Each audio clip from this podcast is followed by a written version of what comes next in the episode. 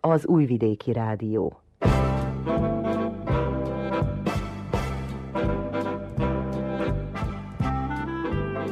Mozaik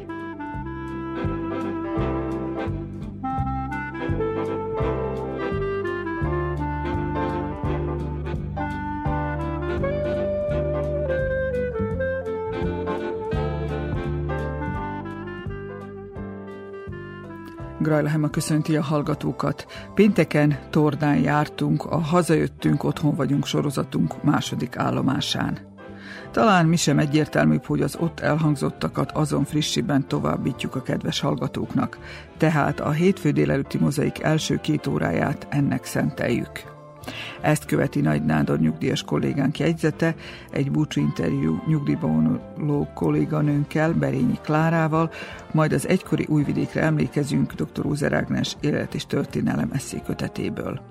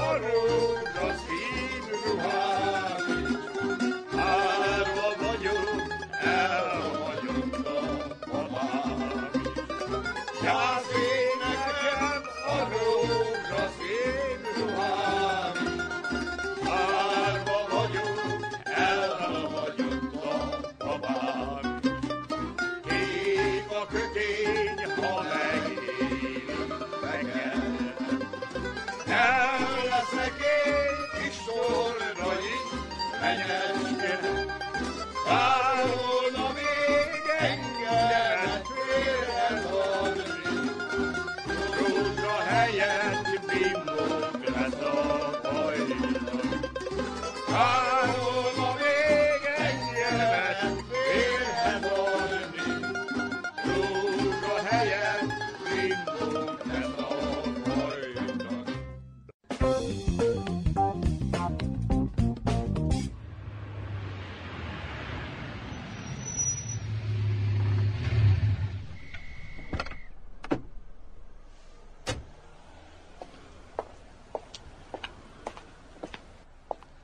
Hazajöttünk. Itthon vagyunk.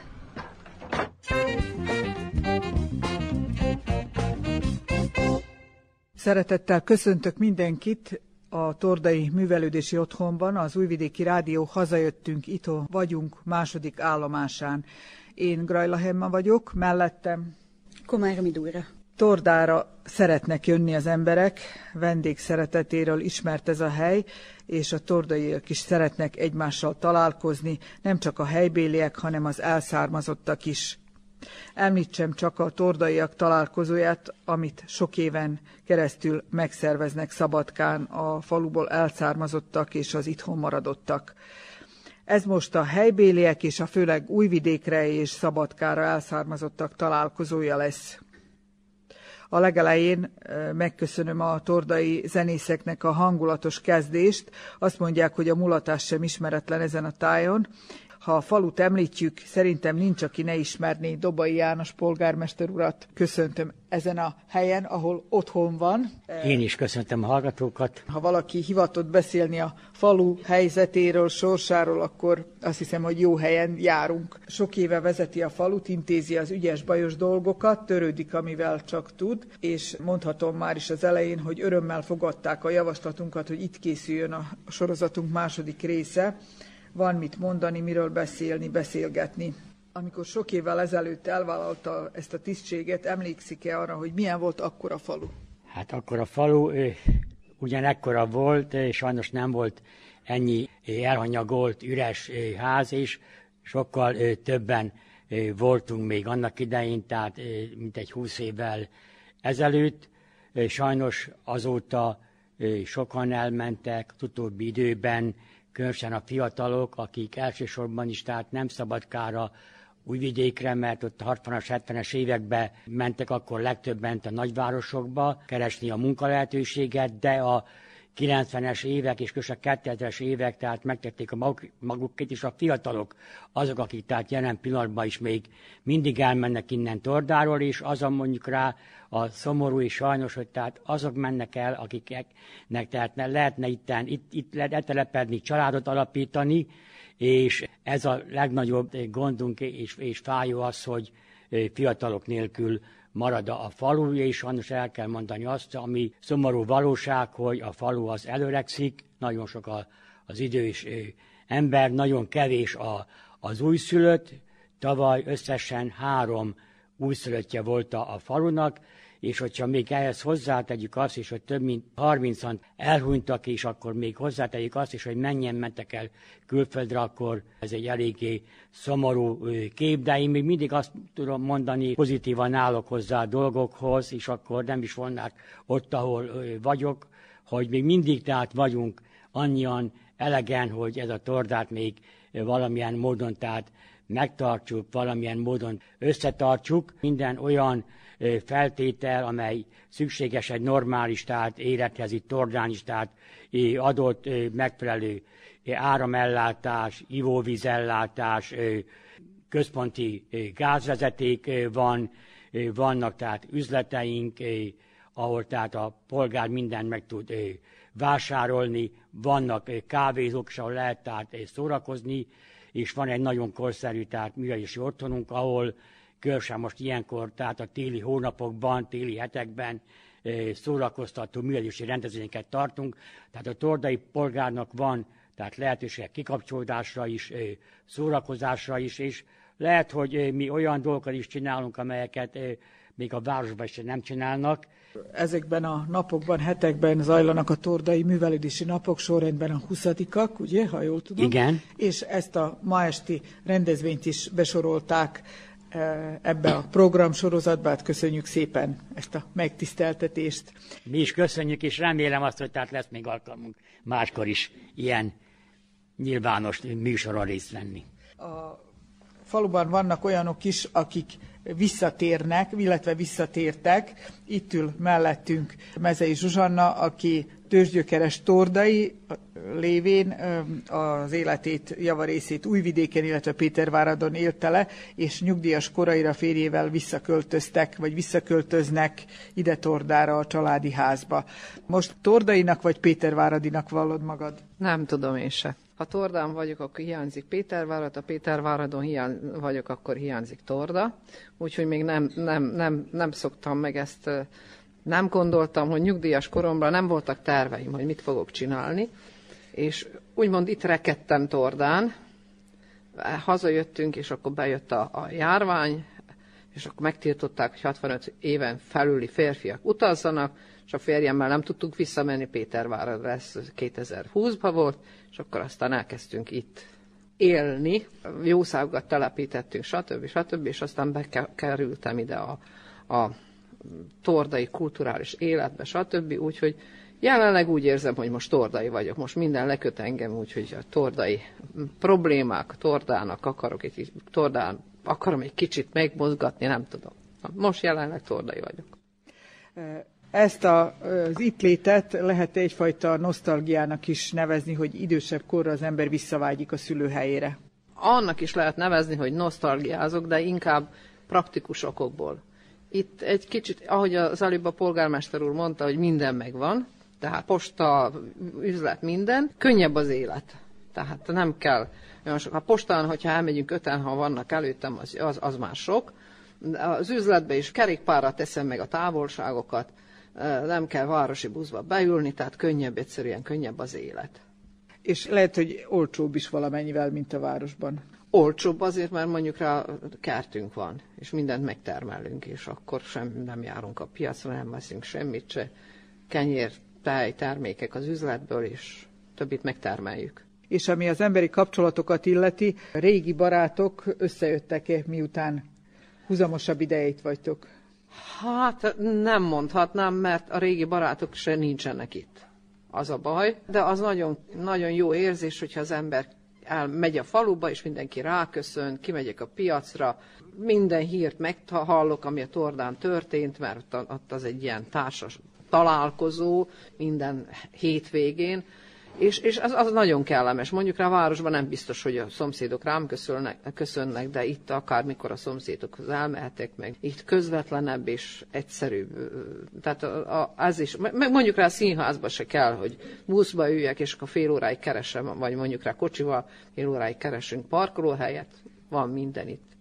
Főleg Vendégszerepelnek a színházaink Tordán. Igen, igen, a múlt héten volt az Újvidéki Színház, nagyon jó előadással egy kicsit pontosan arról a helyzetről, amit a János az előbb elmondott, arról tartottak előadást, vagyis nagyon jó volt. Tanulságos volt. Tanulságos volt, igen. Említetted az elején, hogy próbálsz segíteni, részt venni a művelődési életben, és itt az asztalon van ennek a bizonyítéka.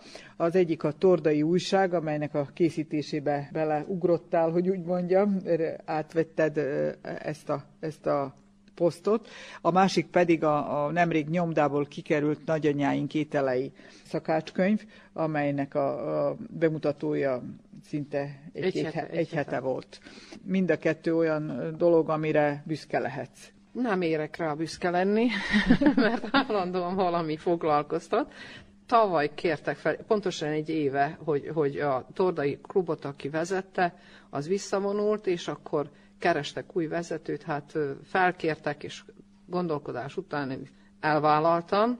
Nem gondoltam, hogy ilyen nehéz feladat, de, de nagyon jó a, a, a szerkesztő, nagyon egy jó együttműködünk, és a, tavaly sikerült öt számot a Tordai újságba, 24 éve adják ki a Tordai újságot, tehát ez a Tordai klubnak egyik terméke, úgymond a Tordai újság. A másik, amit a könyvről tudnék mondani, hát ez már úgy régen a, megszületett az agyamba ez a terv, hogy össze kellene írni a régi receptjeinket, mert kivesznek. Már a mindennapi használatban sok ételt nem csinálunk, megvesszük inkább a készíteleket, vagy modernabb ételeket csinálunk, viszont ez, ezek, hogy ne, nehogy kihaljanak addig, amíg tud valaki nekem ezekről a receptökről, ezekről az ételekről tud mesélni, addig érdemes összegyűjteni, és akkor 160 receptet, vagy hát ételt írtam le, biztos, hogy még sokkal több van. Ez 160 beszélgetés volt? Nem, hát az úgy volt, hogy elmentem nénikhez, és akkor azok, azokat jó megbeszéltettem. Ehhez kellett az is persze, hogy én is szeretek főzni, és, és szeretem a, a régebbi ételeket, és a régebbi kalácsokat, tehát érteni kellett hozzá, és akkor az, beszélgettem velük is, azután összeállt ez a könyv valahogy. Nagyon szép kivitelezésben, és azt hiszem, hogy Torda hírnevét öregbíti még majd ez a szakácskönyv is. Remélem. A Tordai újságról beszélgethetünk úgy is, hogy itt ül a közelünkben egy fiatalember, akinek szintén köze van hozzá. Átadom a szót Dórának. Igen, tehát a fiatalember az Dani. Talán a Danira reagálnék, hogy itt Tordán Dáni. Igen? Ezt nem tudtam. Egyébként tartozok egy vallomással, a, amikor is csináltam a plakátot magát, akkor én automatikusan olyan szépen beírtam a nevedet Daninak, és aztán kapcsolok, hogy Dániel. Talán újvidéken így igen, ismernek Igen, jobban. igen, tehát hogy újvidéken abszolút már Daniként futsz, viszont akkor kezdjünk is bele abba, hogy miért is költöztél újvidékre. Ugye ott a Magyar Tanszék egyik hallgatója vagy. Mindemellett még ugye televíziós műsorvezető is talán a képernyőről ismernek a legtöbben. Miért döntöttél végül úgy, hogy Toldáról újvidékre költözöl? 2016-ban, amikor befejeztem a Nagybecskereki gimnáziumot, akkor volt egy ilyen választás, hogy akkor most hova tovább, vagy merre tovább. Én egy kicsit próbáltam Magyarország felé kacsingatni, de hát a, a, szüleimmel való beszélgetés, meg a környezetem, környezetemmel való beszélgetés után úgy döntöttem, hogy talán az újvidék, az újvidék lesz a jó opció, és hát így utólag azt mondhatom, hogy tényleg az volt a jó opció. 2016-ban iratkoztam be az újvidéki magyar tanszékre, akkor költöztem valójában idézőjelesen föl Újvidékre, az Európa Kollégiumba költöztem be, és két év, két év után jött az a fölkérés, vagy az a megkeresés, hogy, hogy a Vajdasági RTV magyar szerkesztősége újságírót keres, fiatal újságírót, soha nem gondolkodtam azon, hogy, hogy én most újságírással foglalkozzak. Vagy talán nem is tudtam, hogy egy televíziós újságíró eh, mit csinál pontosan. Én előtte a, a az újvidéki színes szilánkok diákszínpadának a tagja voltam, és talán ott figyeltek föl rám, vagyis eh, Hát az újvidéki kultúréletbe próbáltam egy kicsit, kicsit lavírozni, megismerkedni az emberekkel, és onnan jött a fölkérés valójában, hogy akkor a Vajdaság jár TV-ben miért ne.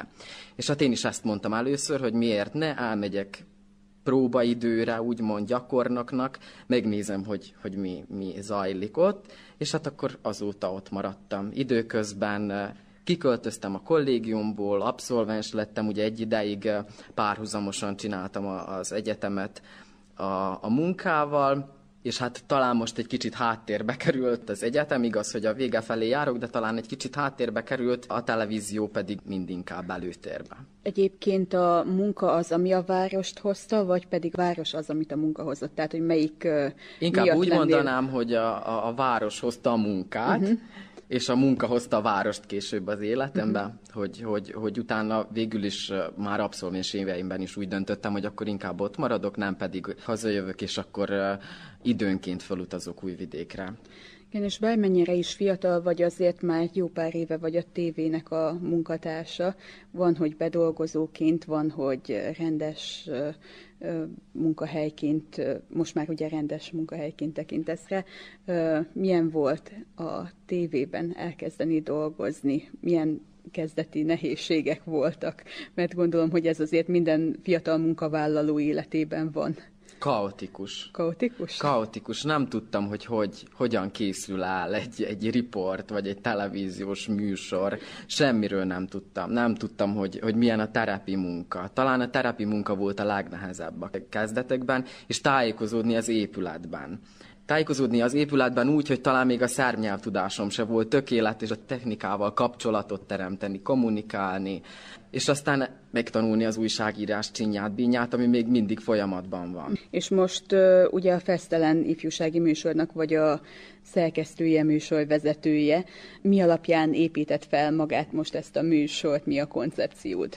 Kicsit több mint egy éve szerkeztem az ifjúsági műsort. Mindig arra törekszem, hogy minél több fiatal fiatalnak teret adjunk, és minél több fiatal megszólaljon. Talán itt egy kicsit reflektálhatok is a tordai újságra, hogy a tordai újságban is most már arra törekszem, hogy, hogy minél több fiatalnak teret adjunk, minél több fiatal szerzőnk legyen, minél több fiatalokat érintő témával is foglalkozunk. És így működik ez a fesztelennél is. Nagyon sok fiatal színi növendéket, vagy sportolót, vagy, vagy érdekes szemét szeretnénk, szeretnék bemutatni az ifjúsági műsoron. Belül ott vagyunk minden fiatalokat érintő eseményen, ott vagyunk különböző versenyeken, ott vagyunk különböző mérkőzéseken. Valójában nagyon nehéz e, ebben a járványidőszakban két hetente félórás műsort készíteni, de igyekszünk.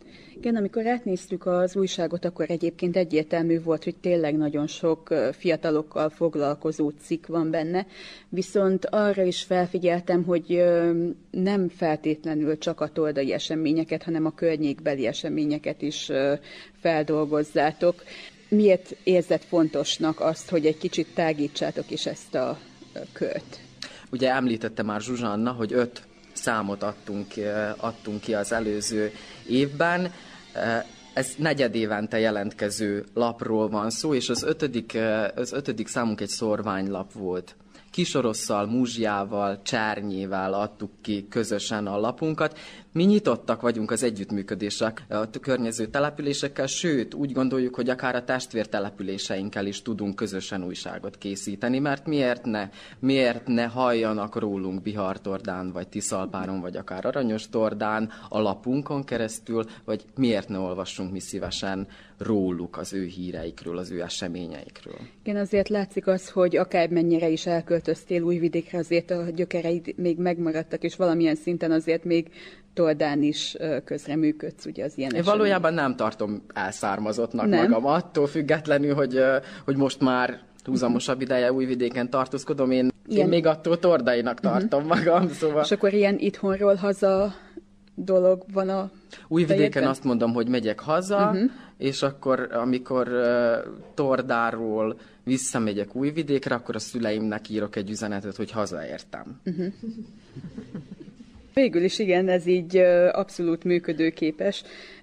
Viszont az, amit idefele beszélgettünk ugye a különböző témákról, hogy mik merüljenek fel a beszélgetés folyamán, és említettél egy érdekes dolgot a kocsiban, az pedig az, hogy ugye volt egy baráti társaságod, akik közül nagyon sokan már nincsenek itt az országban, és hogy mennyire hiányoznak a valóban elszármazottak számodra, és mennyire tudtok még találkozni most egyre nehezebben tudunk találkozni. Tényleg egy nagy baráti társasági körről van szó. Na, néhányan maradtak Tordán, talán én vagyok még, aki a, az országban maradt, és nagyon sokan külföldön vannak. És talán évente egyszer, egyszer tudunk úgy találkozni, vagy lehet, hogy évente egyszer sem tudunk találkozni, úgyhogy mindannyian ott legyünk. Na de hát erre vannak a különböző technológiai vívványok, erre vannak a különböző alkalmazások, hát online tudjuk tartani a kapcsolatot. De, de valójában nagyon hiányzik az, hogy, hogy leüljünk, és, és együtt legyünk akár egy, egy est erejéig. És mi az, ami miatt te úgy döntöttél, hogy mégis az országban maradsz?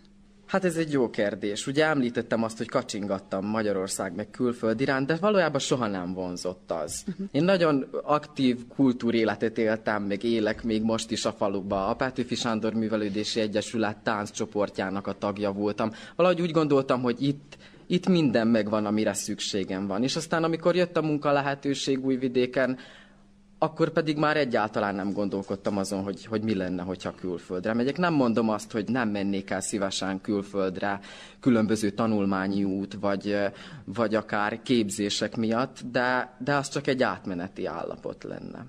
És már folyamatban van a legújabb szám elkészítése? Hát igen, igen, nagyjából megegyeztünk, és már lesz egy meglepetés is, új nyomdást választottunk, és akkor majd a következő szám már másképp fog kinézni, remélem, hogy majd tetszeni fog a torda is az olvasónknak. Jövőre már szívesen várunk benneteket, jövőre lesz 25 éves a tordai újság, majd akkor csapunk egy nagy bulit.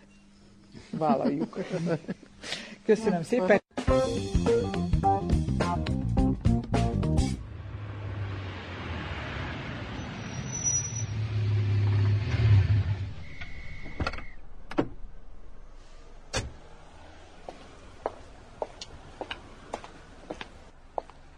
Hazajöttünk.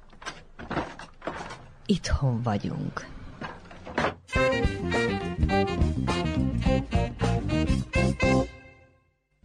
Amikor a tordai műsorról kezdtem gondolkodni, Dani Zoltán most már volt rádiós kollégám nélkül nem tudtam elképzelni a résztvevők listáját, hiszen azt hiszem, hogy amikor még azt sem tudtam, hogy pontosan hol van torda, a tordai búcsú fogalma ismerős volt, hiszen Zoli minden búcsú után vásárfiával érkezett vissza Újvidékre a szerkesztőségbe.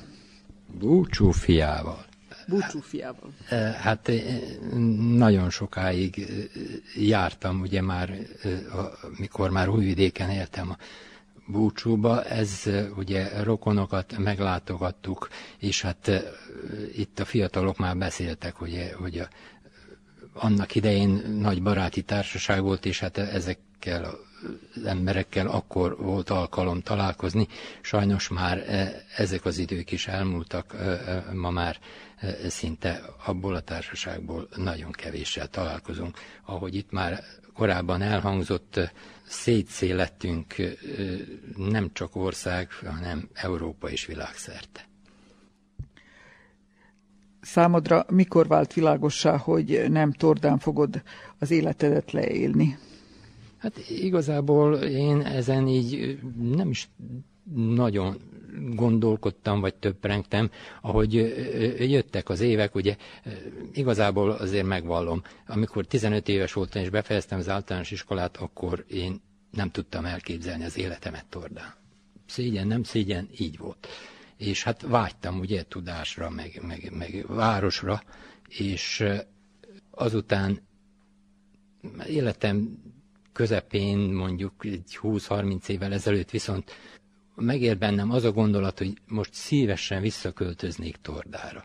Egyébként itt már kérdezted többiektől, hogy minek érzik magukat. Hát én tordainak érzem magam, annak ellenére, hogy eddig életem mondjuk háromnegyedét nem itt élem, éltem és élem, de viszont most, hogy még kiegészítsem az előző gondolatomat, én nekem az a torda hiányzik, amit én itt hagytam. Sajnos ez a mai torda már nem az, egyébként újvidék sem az, mint amikor én oda költöztem. Lát, hogy ez itt egy kicsit tudathasadásos állapot, de hát ez így van. És milyen volt az a torda, amit itt hagytál? sokkal többen voltunk, mint ahogy a polgármester is említette, sokkal többen éltek Tordán, és Tordán egy, egy, egy pesgő nem azt akarom mondani, hogy ma sincsen pesgő kulturális és közélet, de akkor ez hatványozott volt, sokkal több fiatal volt, mi az ifjúsági szervezet keretében rengeteg rendezvényt szerveztünk, bálokat, például a diszkóklubot mi szereltük föl, a, a diszkóklub előtti fenyőfákat azt hiszem még megvannak, mi ültettük saját kezünkkel. Úgyhogy ezek nagyon szép emlékek. Abban az időben, amikor én már ugye középiskolába és később egyetemre kerültem, akkor sok aránylag sok tordai járt egyetemre, és a nyarakat itthon töltöttük, és, és hát ugye mi már nem jártunk annyit mondjuk a határba, a határi munkába, hanem e, egyszerűen itt a faluban, már mint a, a központban gyülekeztünk, és hát mindenféle folytott kártyázás, pimpangozás, mondom, diszkózás, bálakat rendeztünk, és az a torda hiányzik nekem. Hát ezen nem tudunk segíteni sajnos. Sajnos, én sem. De majdnem itt ragadtál az egyetemi éveid folyamán. Hát igen, ez életemnek egyik legszebb periódusa volt, igaz, hogy rövid. Négy hónapot, öt hónapot tanítottam magyar tanárként az általános iskolában. Az úgy történt, hogy harmadéves egyetemi hallgató voltam, és Tordán ról félhez ment a magyar tanárnő, azt hiszem, hogy kiköltözött külföldre, és nem találtak ugye akkor diplomás magyar tanárt, én mondom harmadéves voltam, és a, a iskola igazgató Losonci Ván, egyébként korábbi magyar tanár, nekem a, magyar volt a kedvenc tantárgyam, egyébként is magyar tanári diplomát szereztem, és ő hívott haza, hogy hát jöjjek, csináljam, és hát én nagyon jól éreztem magam itt abban az időben, és hát nem is sokon múlott, hogy, hogy itt rekedjek, hogy úgy mondjam, most ez lehet, hogy nem a legmegfelelőbb kifejezés, viszont azt sem bántam meg, hogy én utána visszakerültem az egyetemre, és hát diplomáztam, és utána a rádióba kerültem a rádiós éveket úgy dióhéjban összefoglalni? Dióhéjban annyit mondanák, hogy én lektorként kezdtem, és valójában a, aztán átkerültem az újságíró táborba, és az új, rádiós újságírás szinte minden fokozatát végigjártam, voltam, és lettem hírszerkesztő, íradószerkesztő, összetett műsorok szerkesztője, és hát négy, négy évig vezettem is a, a, a szerkesztőséget. És elégedetten távoztál nyugdíjba? Vagy vártad a nyugdíjat?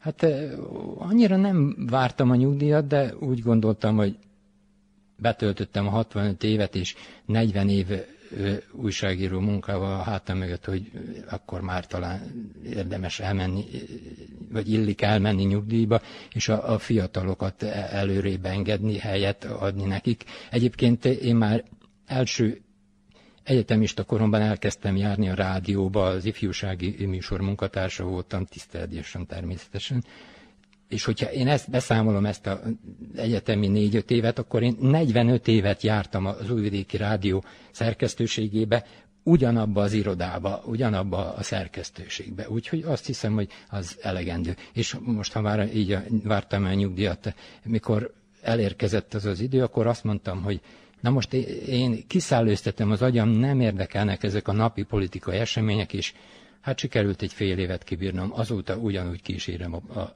a politikai eseményeket, a mű, tévé, rádió műsorokat.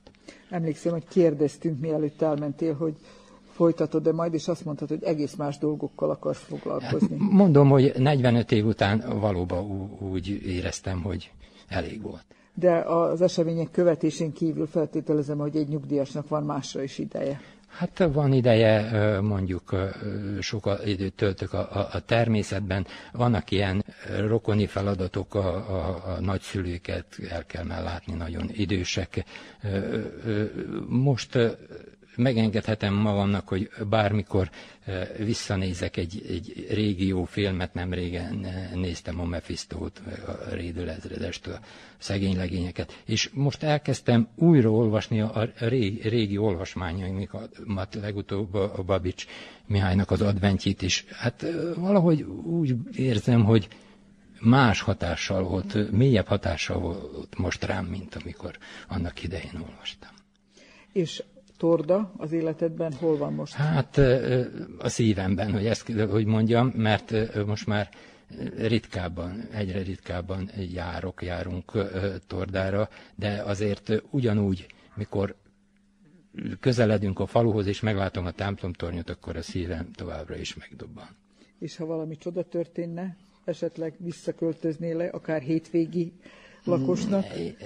Most, hogy őszinte legyek, még ennek ellenére is, hogy ugye már megfagyatkozott a falu lakossága, én szívesen visszaköltöznék, hogy így mondjam, de a család többi tagja nem egészen így gondolja. Akkor ezt bízzuk rá a sorsra, lesz, igen, ami lesz. Igen. Köszönöm szépen, Zoli, és itt van még egy Zoltán az asztal körül. Ne csak újvidékiekre koncentráljunk, újvidékre elszármazottakra. Most egy szabadkára elszármazott tordaival beszélgetünk, aki itt született és pár évet élt itt, aztán következett szabadka. Így van, három éves lehettem, azt hiszem, tehát 73-as születésű vagyok, és ha jól tudom, akkor 76-ban költöztek a szüleim Szabadkára, pontosabban először Palicsra, és utána Szabadkára. Úgyhogy az én torda képen, vagy a torda ismeretem, az tulajdonképpen a 80-as évek tordája, ami szerintem tordának az egyik legszebb korszaka volt. Itt biztos ülnek a teremben olyanok, akik tudják és ismerik azt a korszakot, és én gyerekként, általános iskolás gyerekként jöttem a nagyapámhoz, és heteket, hónapokat töltöttem itt a szünidőben. Rokonok látogatása, de nem is inkább az, hanem, hanem így végig dolgoztuk a nyarakat. Tehát a fattyazástól kezdve a kapáláson keresztül az aratás, és ez nekem olyan szabadságot adott a város után, ahol elmentem a suliig meg vissza, vagy az oviig meg vissza, és itt úgy mindent lehetett lehetett lógni az utcán, jönni, menni, ledolgoztuk a mezei nagyapámmal a napi x órát, és aztán, aztán jöttünk arra föl, vagy arra fő, úgy mondják, ugye? Azt mondják, megyünk arra fő, és ez az arra fő, ez pont ez a központ, és a bottyán, és a diszkó, és ez a része, és én kölyökként beleszabadulva ebbe az arra főbe, eh, Szabadkán még nem mehettem arra fő, mert ahhoz még gyerek voltam. Itt viszont ez lehetett, és én nagyon szerettem ezt a korszakot. Tehát nagyon szerettem ezt a korszakot, független attól, hogy ez egy munkás, melós nyár volt mindig, és azt hiszem, hogy itt 84, 85, 86, 87, és akkor én a faluból azt láttam, hogy iszonyatos fejlődésem megy át, pezseg az élet, minden fa be volt meszelve az utcákon, gazdasági fejlődés, tehát valami olyan olyan pesgő, vibráló élet volt itt, ami, ami engem itt tartott, és ami vonzott. Tehát én ezt a tordát ismerem, ez a torda ma az én nosztalgiám, erre a tordára járok én úgymond vissza időről időre, most már teljesen más minőségben és más feladatokkal, ha lehet ilyet mondani, de, de, de ez számomra egy olyan gyöngyszeme az én életemnek, és egy olyan periódusa, amit még élek nem felejtem el. Tehát, és ezt nem érzelgőségből mondom, hanem ezt tényleg így gondolom. Amikor én érdeklődtem, hogy kit lenne érdemes jó meghívni ide, a te neved is azonnal elhangzott. Az azt jelenti, hogy a helybéliek nagyon kedvelnek. Örülök neki, köszönöm szépen. Hát én szívesen jövök, és mindig jól érzem Nem tudom, magam. hogy azért-e, mert a Szabadkai Népszínházzal nem egyszer vendégszerepeltél, vagy még emlékeznek azokra a 80-as évekre? Nyilván ez is az is. Sajnos én is azt látom, vagy nem látom, hát ezt élem és tapasztalom, hogy a bácsik, nénik, köztük rokonok, ismerősök, akik még annak idején az Zolika, szia Zolika, gyere, és milyen aranyos, te vagy a Meze Józsi fia? Igen, igen, az Zolika. Tehát így ismertek, vagy így ismernek, azokból egyre kevesebbet látok sajnos. Itt a műfházban, amikor jövünk és jöttünk a színházzal és vendégjátszottunk, nyilván a természet és az idő múlása kikerülhetetlen, és ez, a, ez, ez az életrendje. Viszont nyilván nagyon fontos volt az a korszak is, amit én a színházzal töltöttem, és aztán a Dobai úrral, mint ahogy mondtad a műsor elején, mondhatom azt, hogy egymásra találtunk. Szakmai értelemben persze. Én azt gondolom, hogy az, amit, és most nem udvarlásképpen mondom ezt, borzasztó fontosnak tartom, hogy az, amit a Dobai úr csinál, nyilván nem csak ő, hanem egy csapat veszi körül és hogy ő fontosnak tartja azt, hogy ez itt legyen mindig mögöttünk, és már két X van, tehát a 20. művelődési napok, és, és ahogy ő ragaszkodott ahhoz, hogy a színházunk itt megjelenjen, tehát a Szabadkai Népszínház még egy nyolc éven keresztül igazgatója voltam, az az erő, amit fogadott bennünket, ami, ami, amit mondhatom azt, hogy kicsit népszerűvé tett bennünket, megismertette színészeinket, engem is, ugyanúgy a tordaiakkal, azóta, hogy már fölnőttem, és nem a picik a Zolika van itt, ez egy jelentős periódus és egy jelentős munka, mert még vannak ilyen események, mint ez a beszélgetés, mint az egész művelődési napok, addig azt mondom, hogy azt gondolom, hogy az embereknek, a fiataloknak, úgy az időseknek, de nyilván a fiatalokra vonatkozhat ez inkább vonzólag, addig van miért itt lenni, van értelme itt lenni, izgalmas itt lenni, és tulajdonképpen ez lehet a falunak az egyik motorja. Nyilván a másik a gazdaság, stb. stb. különböző megélhetési lehetőségek. De ezt borzasztó fontosnak tartom, és mi ebben itt a Dovai úrral nagyon jól egymásra tudtunk hangolódni, mindig jött ez, ez a periódus, ez a tavaszi periódus, Zolikám, mit hoztak, mivel jöttek, stb. stb. És én mindig úgy néztem, hogy azért mindig itt tudjunk lenni és ezt fontosnak tartom aláhúzni és megemlíteni. Hát ez megismertetett bennünket a, a, a tordai közönséggel. Amikor kiderült, hogy a színház felé vonzódsz, akkor megritkultak a tordai látogatások?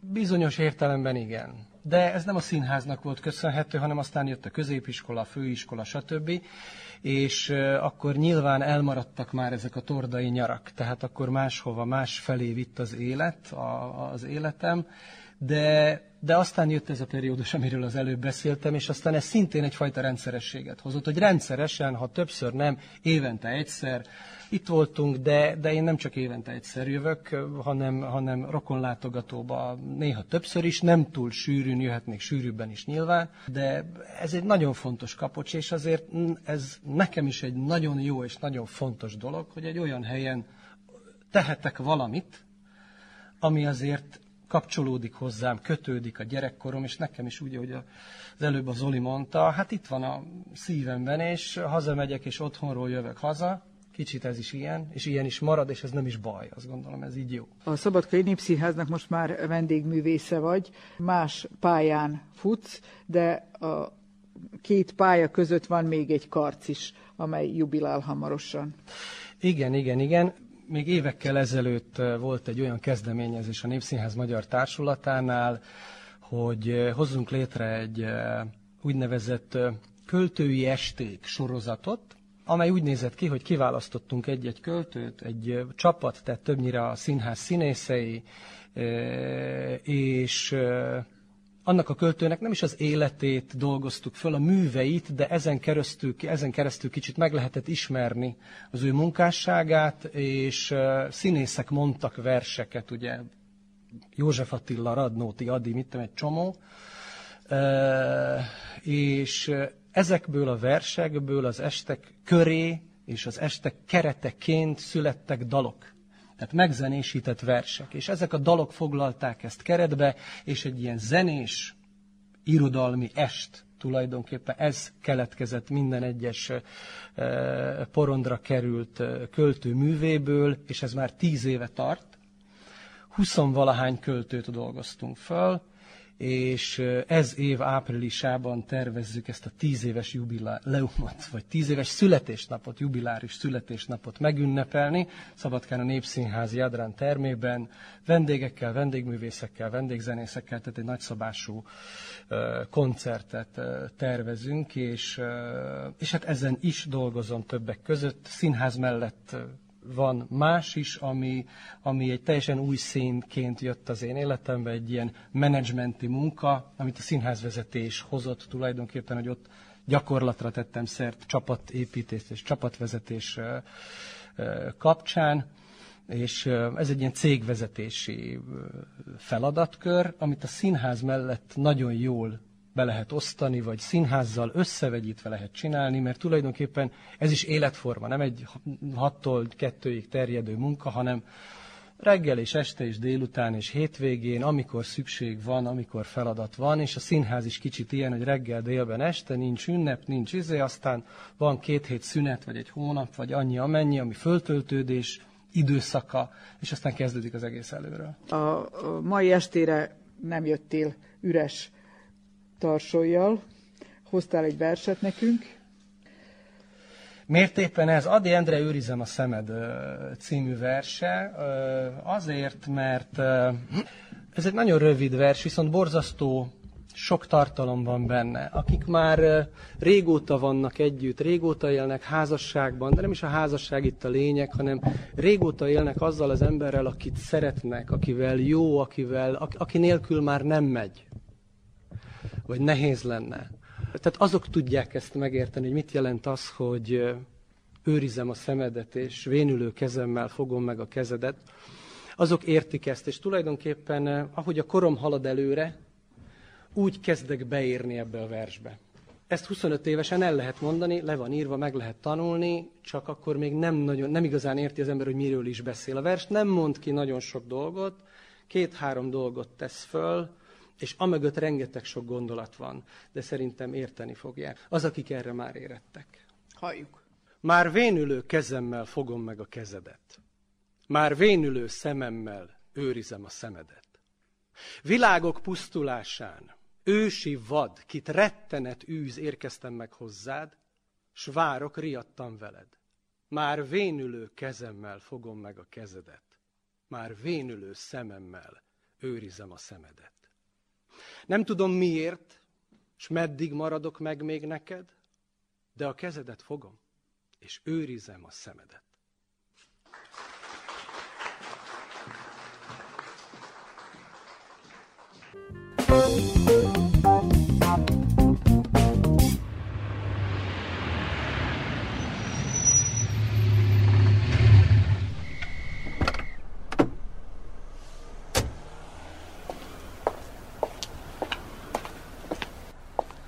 Hazajöttünk.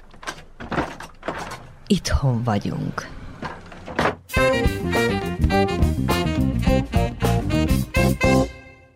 Itt van még egy elszármazott, aki nagyon sokszor van Tordán. Kukli György ül mellettem, eh, Kikindáról érkezett, és eh, sok idejét tölt itt továbbra is, még hozzá a fényképeknek, a fényképezésnek köszönhetően üdvözöljük itt a ma esti programban. Jó estét kívánok, köszönöm. Hát igen, ha valamilyen rendezvények vagy tartanak itt Tordán, akkor általában hazajöttem, és készítek fényképeket és videófelvételeket, amit utólag felrakok a Facebookra vagy a, YouTube-ra. Mondhatom, hogy a, a YouTube-on nagyon sok látogatóm van, és nagyon várják azt, hogy a, a tordán, ami történik, hogy meg legyen örökítve, hogy akik távol élnek a falutól, hogy lássák, hogy mi történik. El kell árulnunk azt is, hogy az eredeti szakmája nem a fényképezés. Igen. Hentesnek tanult. Igen, igen, igen, igen. Hentesnek tanultam, de voltak éppen úgy esett ki, hogy egy magyar fényképészhez akkorjában látogatott 60-as évek elején, és ott megtetszett a fényképezés, és 1965-ben megvettem a, az első fényképezőgépet, ezt a hatost. Akkor még filmek léteztek. filmek voltak, és akkor akármelyre mentem, mindig csináltam a fényképeket, és akkor az emberhez vittem el, aki elő, előhívta, és akkor csináltam képeket. És mondhatom, hogy körülbelül a 70-es években pedig föl, fölkerült egy kamera, amiben szintén filmek mentek, de kézzel lehetett fölhúzni, és 5 percig tartott. Na, ezzel is foglalkoztam egy jó ideig, majd fölkerült ugye a digitális fényképezőgép, akkor az, avval csináltam a képeket, és 2002-ben pedig megvettem a digitális kamerát, meg a fényképezőgépet, és azonnal azzal foglalkozom. De amatőr alapon, úgyis nyugdíjba vagyok, és a nyugdíjas nappaimat így valahogy elmúlik. Tehát nem unalmas. Nem unalmas, és mondhatom, hogy nagyon sok fényképen van Tordáról. Ezt hallottam a helybéliektől is, hogy magánál van a nagyon sok régi fénykép. Igen, igen, nagyon sok, és ezúttal köszönetet mondhatok, akik itt élnek is, meg akik távol élnek Tordától, hogy fölkeresnek és képeket küldenek, amit én utólag ugye tárolok, és ha Dobai Jani megkér valamire, akkor én azt előkeresem és, és megcsináljuk. És ezeket a fényképeket rendszerezi, hogy évek szerint, tematika persze, szerint? Persze, persze. Nagyon-nagyon, most majd ha készem is, esetleg megmutathatom magának, körülbelül egy, egy tízezer fényképen van. A művelődési ház előcsarnokában is pillanatnyilag igen, van egy kiállítása. Igen, igen, igen, igen. Tehát ott azt is megkért a Dobai úr, hogy keresek elő a tordai művelődési napok alkalmából fényképeket, és akkor én teljesítettem neki. A, meg azelőtt még voltak képkiállításaim a Gyöngyös Bokréta kapcsán, aminek nagyon örülök, mert sok látogató volt, nagyon sok látogató van. És mondhatom, hogy sok látogatóm van még a, a, a Youtube-on, mert két, és, két évvel ezelőtt, meg azelőtt nagyon sok rendezvény volt itt a faluban. Tia délutánok, osztálytalálkozók, banketok, tordajak találkozója, bálak, mindig történt, történt valami a faluba, és én úgy néztem mindig, hogy hazajöjjek, és fölvételezzem, fölrakjam az internetre, hogy mások is lássák, hogy történik a faluban valami. Történik. És van-e kedvenc témája, vagy bármi történik, maga fényképez? Bármi történik, bármi történik. Fényképezek, és nem csak, hogy itt akármőre megyek, én, én mindig mindenit fényképezek. Annélkül nem megyek. És ez nem hagyja hogy ellustuljon. Nem, nem, igen, nem hagyja, nagyon, nagyon tetszik, nagyon tetszik. Sok, nagyon sok fényképen van, meg az is tudja, hogy akik elszármazottak, azok is küldenek én nekem fényképeket. Főként osztályképeket, meg ilyen, ahol párak vannak rajta, ez, ez nagyon tetszik nekem. Nagyon és az elszármazottaknak ezek a fényképek sokat jelentenek? Nagyon sokat. Gondolom, aki tudja értékelni, azoknak igen azoknak igen sokat jelent. És akkor na, vannak olyan dolgok, hogy elküldenik régi képeket, ugye, és akkor nem tudjuk azt, hogy ki van rajta. Akkor elkezdődik a találkozás, ugye. És hogy derítik ki? Tessék? Sikerül kideríteni? Sikerül, mindig sikerül. Vannak olyan személyek, akik mikor meglátik a képeket, akkor ráismernek erre vagy amarra. Hát na, nagyon, nagyon. Vannak, akik nem ismerik fel az egészet, de van, akik valami személyeket felismernek, és akkor odaírják azt, hogy ez még ez az, az, az nagyon jó, nagyon jó. És e, jobb volt fényképezni akkor, amikor még filmre fényképezett, vagy ebben a mai korban, amikor millió fénykép készülhet, hát, kép készülhet? Igen, jobb a mai korban. Gondolom az, amit filmre csináltuk, nagyon oda kellett figyelni, hogy, hogy ne kapjon fényt, meg ha megcsinálta a, a képeket, az össze jobb egyszerűen mondva jobb a mai, lehet szépen csinálni, tárolni, úgy, le, úgy lemezre, mint a, a, az internetre. Én voltak éppen az interneten tárolok minden képeimet, mert van olyan dolog, hogy itt is, ha vírus érkezik, vagy valami megtörténik, akkor eltűnnek, vagy megsérülnek a képek. De van az interneten program, ahol lehet szépen tárolni, és ott meg van vigyázva mindig is mindenkorra. És még csak egy ilyen szépkorúakhoz szóló kérdés, kitanította meg mindenre? Hát megvalva őszintén, a fényképezésre saját magam. De mi, amióta digitalizálás a, az, van... Azóta az idősebbik unokám tanított meg rá, meg azt csinálja a programokat, az mondja, mit, hogy kell megcsinálni. Tehát jó a viszony a nagyapa és jó, az nagyon között. jó, nagyon jó. Újvidéken dolgozik, de akármikor hazajön, akkor mindig... Órát ad a nagyapának. Igen, mindig kérdezi, mi a baj, mi a program, ha kell valamit segíteni, akkor mindig segít. Nagyon meg vagyok vele elégedve. Köszönöm szépen, és ja. átadjuk a szót Dórának.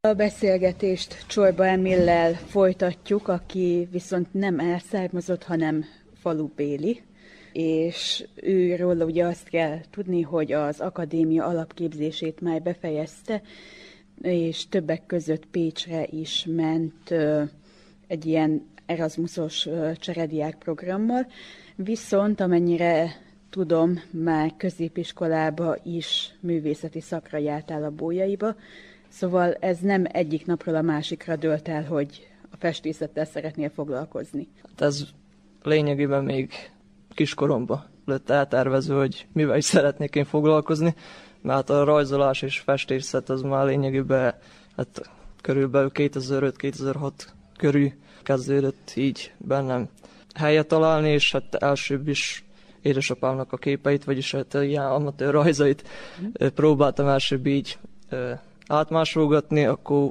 ugye Fejes Istvánnak a, az illusztrációja is, ugye ő itt helybeli amatőr festő volt, a Tordéúságban mindig benne voltak, és hát mink, ez szokás volt, hogy a család minden kiadványt azt megvásárolt, és ugye az illusztrációkat mindig másolgattam, és akkor utána hát szerelmes előttem ennek a falusi motivumnak, uh-huh. és ö, általános iskola felső tagozatba akkor már kicsit komolyabban kezdtem érdeklődni iránta.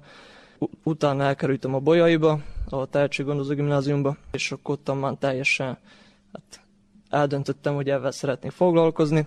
Az akadémia az egy erős alapot adott az egész munkásságnak, vagyis hát jobban mondva már a középiskolában, mert igazán rendes és jó tanárok voltak a főkészítők, és akkor utána így az akadémián már könnyű volt bejutni.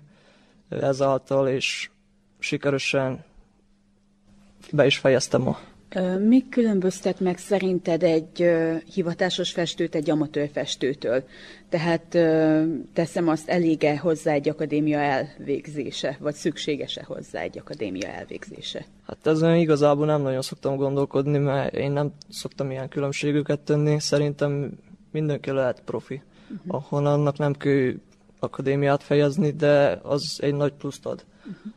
Mert hát ugye mindenki valamilyen tehetséggel rendelkezik, így nekem is adatott ez a rajzolás, vagyis ez a művészi tehetség, de ezt hát fejleszteni kellett, szóval azért volt az iskola ott, hogy utána tudjam azt a perspektívát, mélységet, kontrasztokat, hogy ki alkalmazni a képeken, és szerintem fontos egy iskola, de azért különbséget nem tennék egy, egy akadémista és egy amatőr között.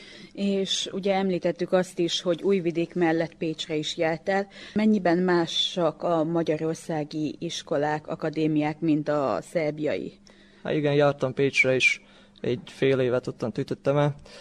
Hát különbséget nem nagyon tudnák mondani, mert ez a fél év alatt én csak lényegében ott ilyen vendég voltam, uh-huh. és én úgy voltam kezelve ott, mint egy vendég, cserediák, de nagyon profiú végzik ottan is a, a tanárok, meg a, a, maga az egyetem nagyon elit hely volt, és ahol én voltam, ottan teljes mértékben ö, szerintem nem mondhatom azt, hogy nagy, nagy különbség van a szerbia és a magyarországi uh-huh. is, iskolák között. Ottan jobban át tudtam sajátítani a, inkább a, a technikai uh-huh. dolgokat, itten újvidékön pedig jobban már kifejlesztették ezt a kortás művészetet bennem, törekedtek jobban rávezetni a tanárok erre a mostani művészeti formákra, ne az, az amatőr ábrázolás múl legyen a téma. Igen, de annak ellenére ugye, hogy valamilyen szinten az abstrakciót, illetve hát magát ezt a realisztikus ábrázolás is jelen van a képeiden,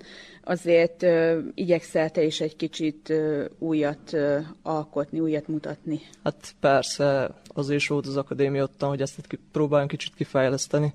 Szóval ezeket a falusi motivumokat, például most én nekem a, a mester témám, az lényegében a pulyka, Uh-huh. ugye ez ilyen kis gyerekkori kis hát emlék úgymond, ami következtette ezt, hogy én ezt a témát válasszam, és akkor ezt a pulykát próbálom, vagyis annak a pulykának a textúráját, a fej textúráját próbálom ilyen különböző, hát úgymond hiperrealisztikus ábrázolásból egy absztrakt képet kapni. Szóval próbálom ezt az absztraktot és a hiperrealisztikus ábrázolásmódot ötvözni. Igen, itt ahogy nézegettem a képeidet, ugye azt mondtad, hogy sok képet fent van Facebookon, de ott inkább a realisztikus, és ott is inkább a falusi táj az, ami megmutatkozik. Ez inkább a te lelki világod, vagy pedig maga a megrendelések, amik érkeznek neked? Nem csak a lelk, vagy a megrendelések, hanem inkább, szóval próbálom azokat a megrendelésekbe is belevinni a falut, uh-huh. magát tordát, ahol mind főnyűtem, mint kisgyerek, szóval, hogyha valami ilyen természeti motivum van, akkor biztos, hogy nem valami hegyvidéket, vagy valami uh-huh. tengert fogok rajzolni már, hanem akkor a torda ezt a falusi motivumot. És mi az, ami számodra ennyire különleges Tordában? Mi az, ami visszavonzott még az egyetem után is? Hát én itt születtem, én innen nem tudnak úgymond elmenni, de hát a sors az ki tudja, hogy mit fog hozni. Még már hónapra élünk, szóval majd lássuk. Én nem vagyok a szerelmes a nagy városnak, nyüzsgésnek. Ahogy Pécsre is elmentem, vagy Újvidékre, vagy valami nagyvárosba, én minden hétvégén próbáltam hazajárni. Szóval itt voltak nagyszüleim, itt vannak szüleim, barátok, most hát miért ne legyek én itt? Az, az, az mellett munkahely is most már igen, éppen erre akartam rákérdezni, hogy most jelenleg három iskolába is dolgozol, ugye a Toldaiba, a Múzsaiba és az Itabéjébe. Hogy kell elképzelni ezt a tanítást? Mennyire vagy szigorú tanár, mennyire próbálod azért megmondani a gyerekeknek, hogy azt a vonalat azért nem úgy kellene? Hát igen, volt a gyerekeknél pár meglepetés, mert nem gondolták, hogy szigorú tanár leszek, mert hát ugye fiatal, és akkor lehet kicsit húzni az órát, meg erre-arra, de hát azért próbálom betartani azt a szigort is. Nem azt mondom, hogy mostan én hű, de komoly vagyok, de hát azért próbálom, hogy azt a tiszteletet, mind ami a tanárnak jár, azt megkapjam.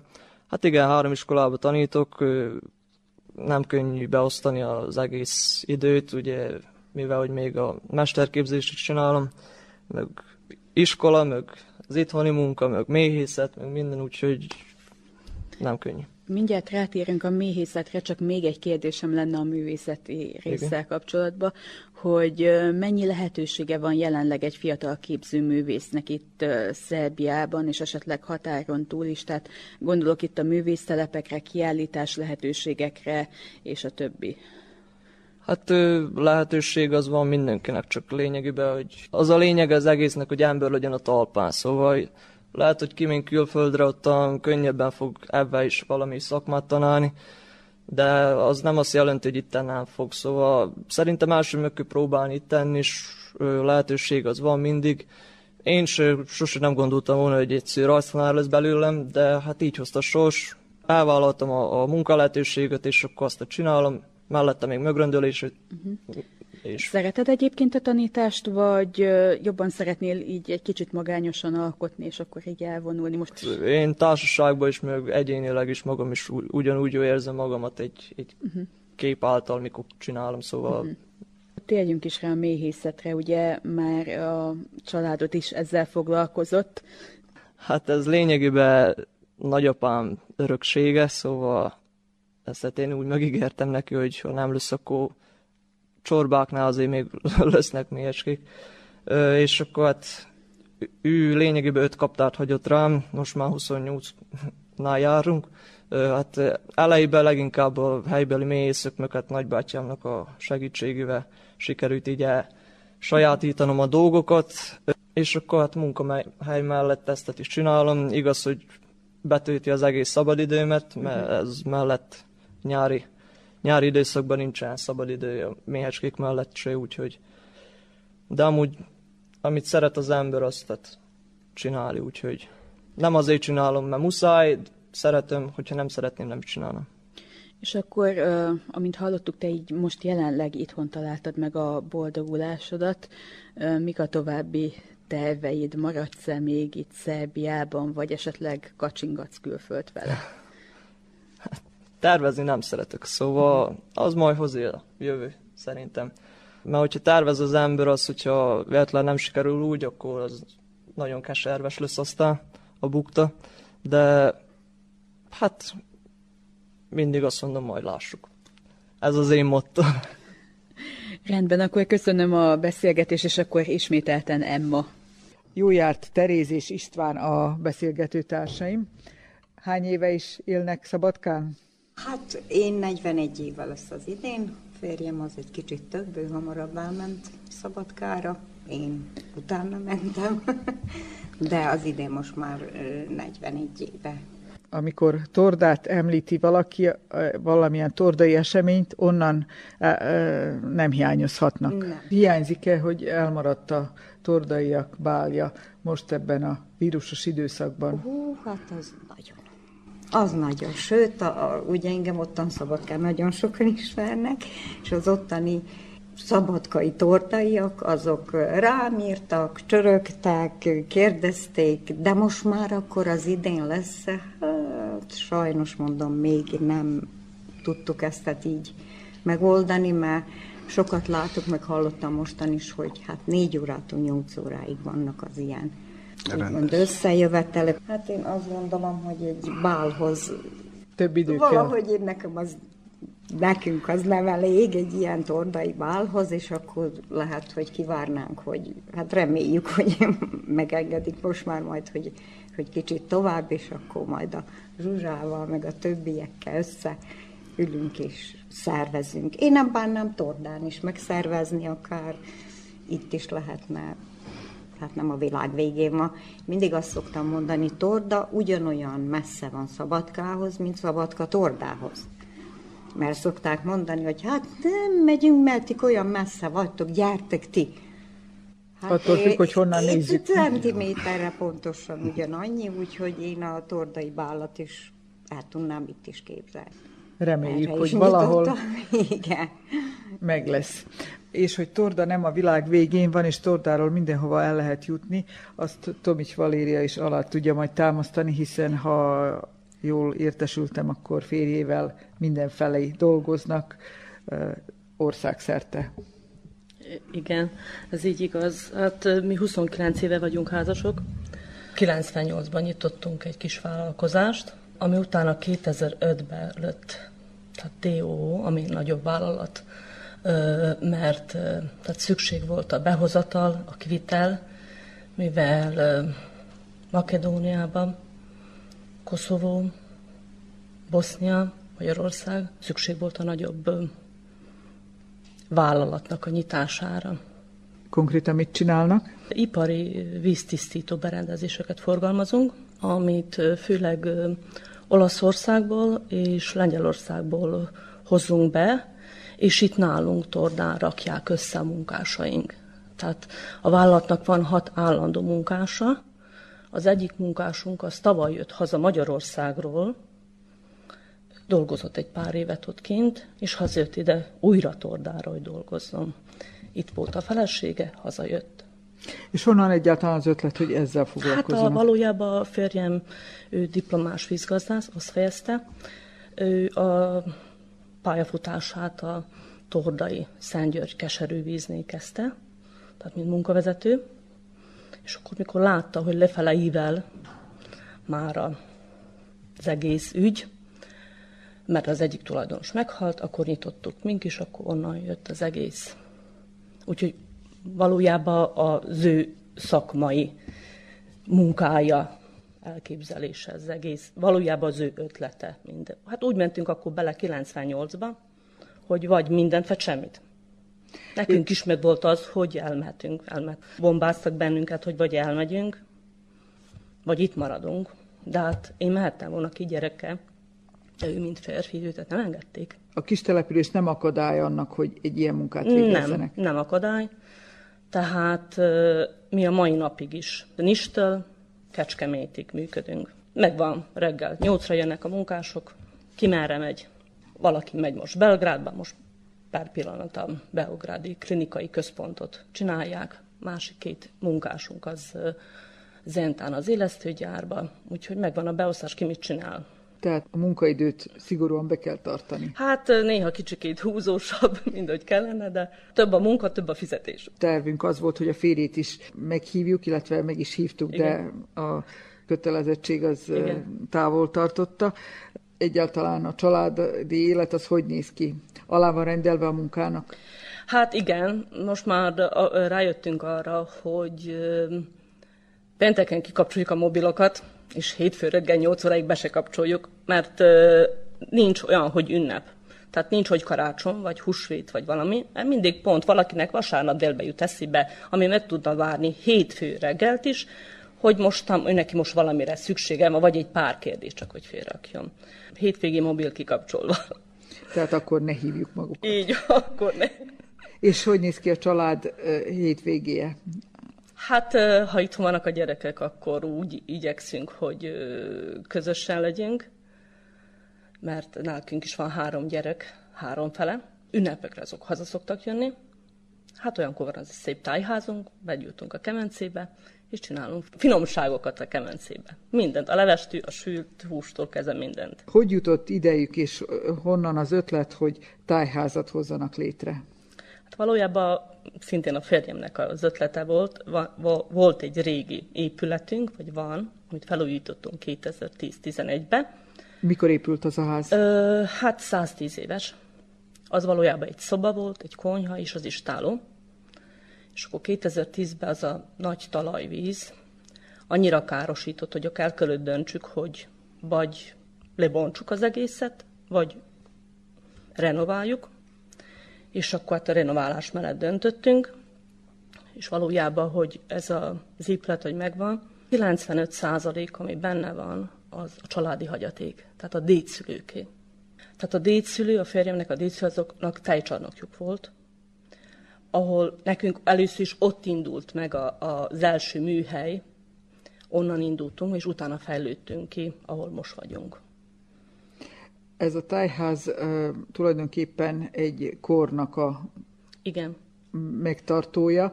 Azon kívül, hogy élvezik, hogy mi mindent őriztek meg benne, ki láthatja még? Szívesen mindenkit fogadok. Egyedül annyi a probléma, hogy nappal kell legyen, mert este nincs áram.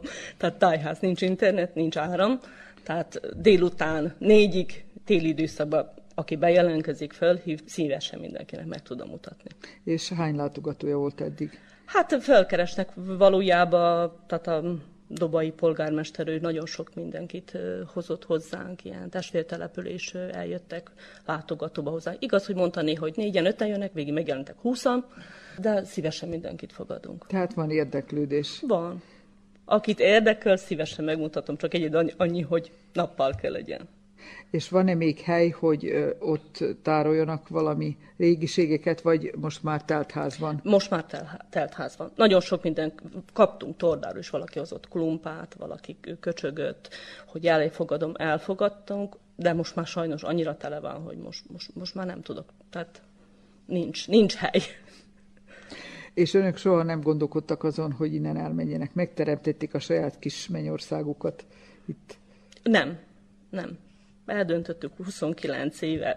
Én is szabadkáltam középiskolában, a férjem Újvidéken is volt, Szabadkán is volt, hazajöttünk, 29 éve Tordán vagyunk. Autóval minden lehet el lehet érni.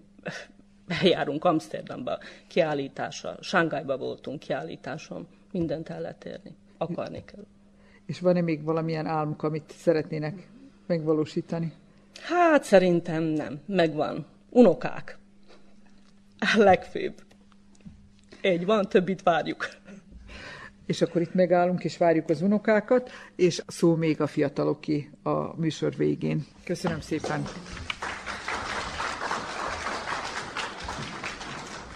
Most kettő itt maradt, itthon maradt következik. Először ifjabb Kúnya Jánossal beszélgetünk, aki ugye kilenc évet töltött külföldön. Milyen országokban jártál, dolgoztál, és hogy kell elképzelni azt a munkát, amit ott végeztél? Valójában kilenc év az kisebb-nagy megszakításokkal volt. Először is Hollandiában voltam, utána pedig átköltöztem Németországba, és hát a munkák. Mi az, amit nem csináltam, így könnyebb de viszont amit az utolsó négy és fél évet csináltam, az egy német cégnek voltam az eladásosztály vezetője Hollandia területén. És hát mikor ezt így elmondom, akkor nagyon sokan megkezdik, hogy mit keresel itthon. De tudatosul az emberbe, hogy sok mindent elérsz, és akkor rájössz olyan értékekre, ami so- sokkal nagyobbat ér, sokkal több mindent képvisel az életedben, mint a materiális világban, amit el tudsz érni. És mi volt az, ami annak idején külföldre vonzott egyébként? Kihívás. Uh-huh. Tehát valójában az, hogy próbálsz bizonyítani, fiatal vagy, tele vagy energiával, és hát kell, tehát nem mondtam, hogy könnyű, de megérte. Most viszont, amikor hazaértél, egy új vállalkozásban kezdtél el gondolkodni, ugye, amihez gyakorlatban már Szabadkán megkaptad a középiskolába az ilyen gazdasági alapokat, tehát, hogy azért így nem a nulláról indultál, amikor azon gondolkoztál, hogy céget alapítasz. Mit érdemes tudni erről a cégről, tehát magáról erről a Sunshine Taxi Limóról? Tehát valójában ez közös ötlet, uh-huh. apukámmal közösen hoztuk meg.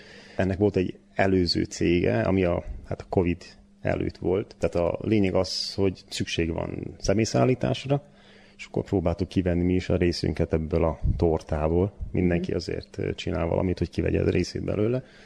És tehát a Covid előtt volt olyan, hogy busszal történő személyszállítás, uh-huh.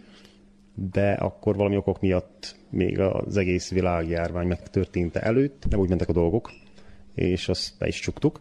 Akkor újra kimentem Németországba, kihívásra egy magánklinikán dolgoztam, négy hónap, és akkor tudatosult bennem teljesen, hogy én nekem nincs mit ott keresnem, vissza. Tehát Torda mégis visszahívott és akkor lett a Sunshine Limo taxi megnyitva, tehát egy taxi szolgáltatás, meg mikrobusszal történő személyszállítás. És ez csak itt a környéken, vagy pedig nagyobba gondolkodtok? Annyira nagyobban nem gondolkodunk, de viszont van rá kereslet, és hát külföldi túrákat is csinálunk, sőt, elég gyakran vagyunk angazsálva a falugazdászok által, különböző cégeknek szintén bedolgozunk, kultúregyesületeknek, meg a falonnak a szükséglete szerint a taxi szintén aktiválva lett.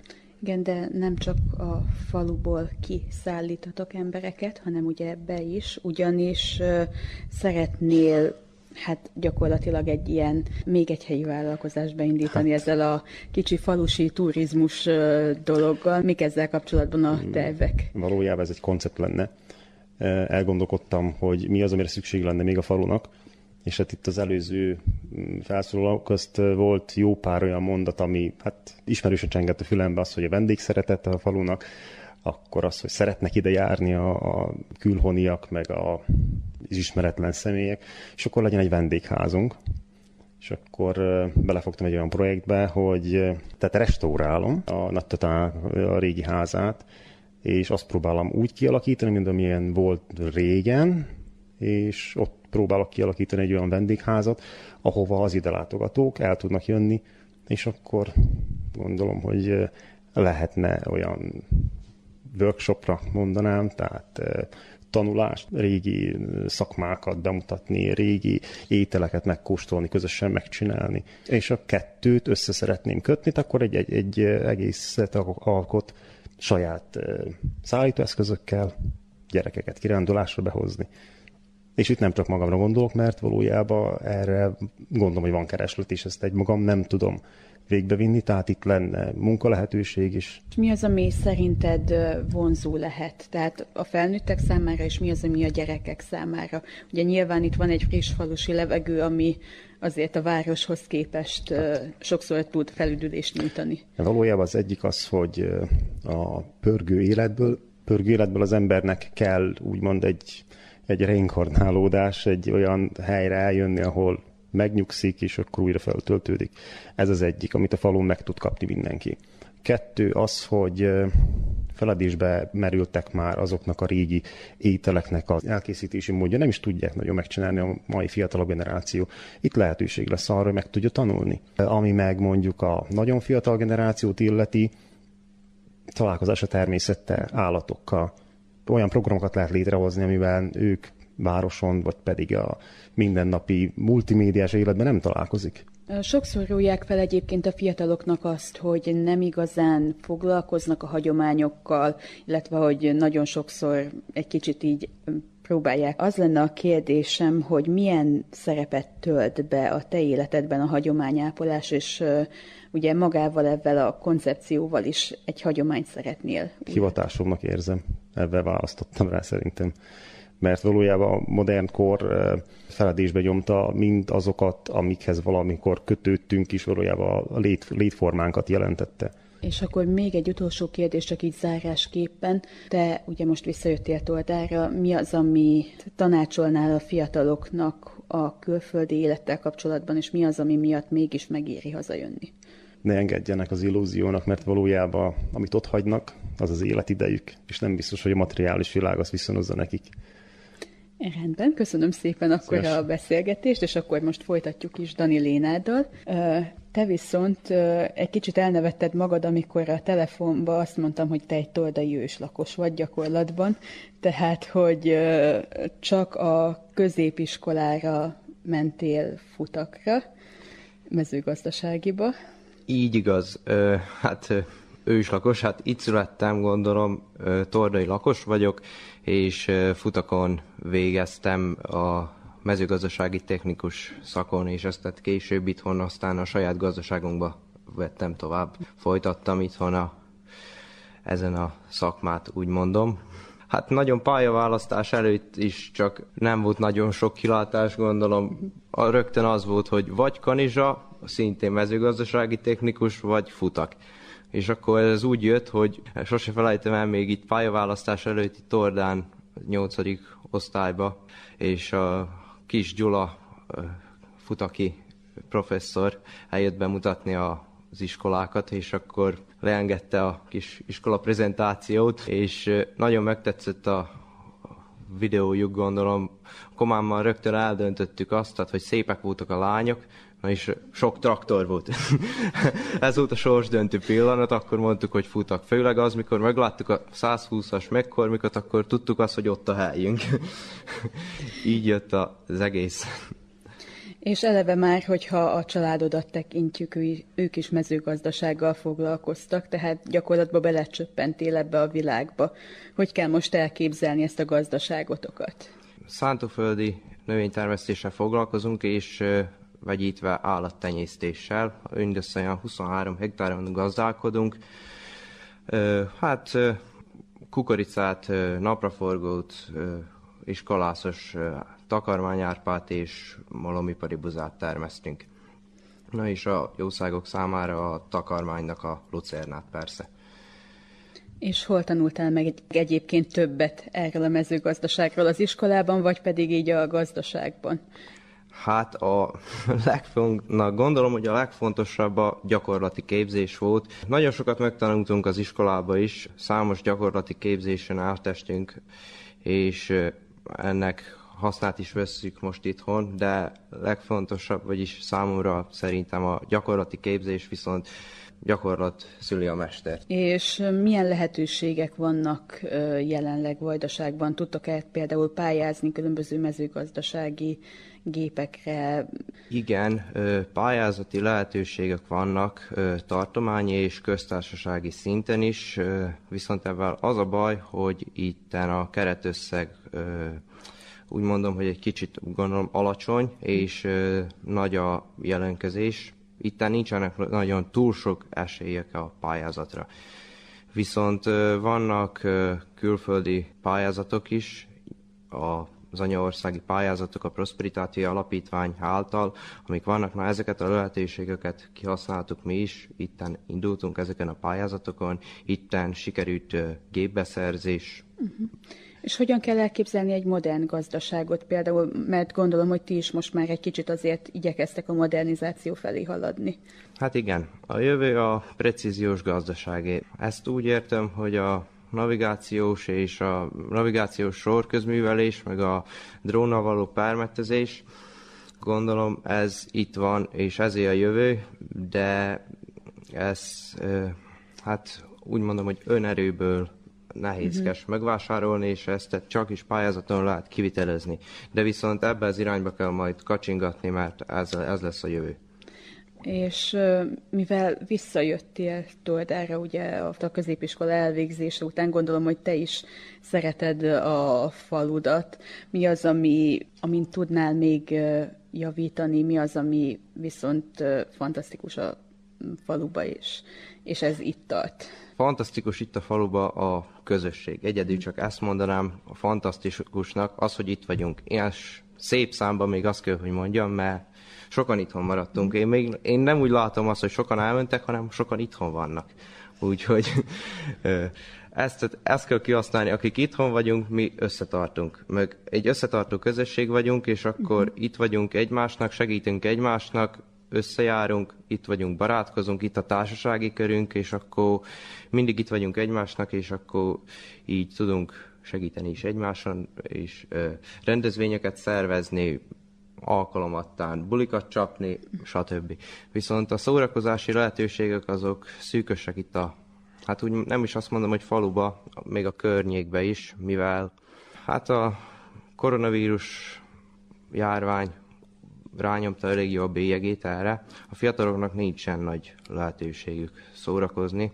Gondolom erre legközelebbi lehetőség az, hogy elmegyünk valahova vidékre, mi is mindig kövessük ezeket, hogy hol vannak a legnagyobb bulik, vagy Becse, vagy Zenta, vagy Ada, vagy most már újabban Szeged, de ö, szerintem mondom is, mióta a pandémia ideje óta, után gondolom, hát mi se voltunk 2020 óta sehol, próbáljuk feltalálni magunkat, és itthon szervezünk a rendezvényeket. Köszönöm szépen a beszélgetést mindkettőtöknek.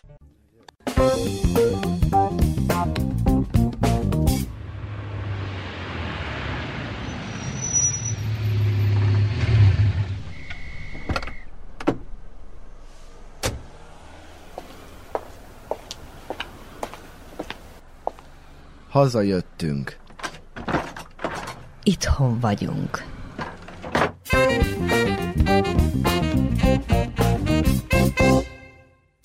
Eddig tartott a tordai nyilvános műsorunk. A vendégeknek köszönjük, hogy ott voltak, a házigazdáknak pedig a szívélyes vendéglátást. A sorozat következő részét csantavéren képzeltük el. A havonta jelentkező sorozat minden állomása még nincs lefoglalva, amennyiben hallgatóink körében vannak olyanok, akik esetleg hozzájárulnának javaslataikkal, szeretnék, hogy lakóhelyükön készüljön a műsor, jelentkezzenek. Küldjön nekünk SMS-t a 064 81 95 627-es telefonszámra. Minden javaslatnak megörülünk.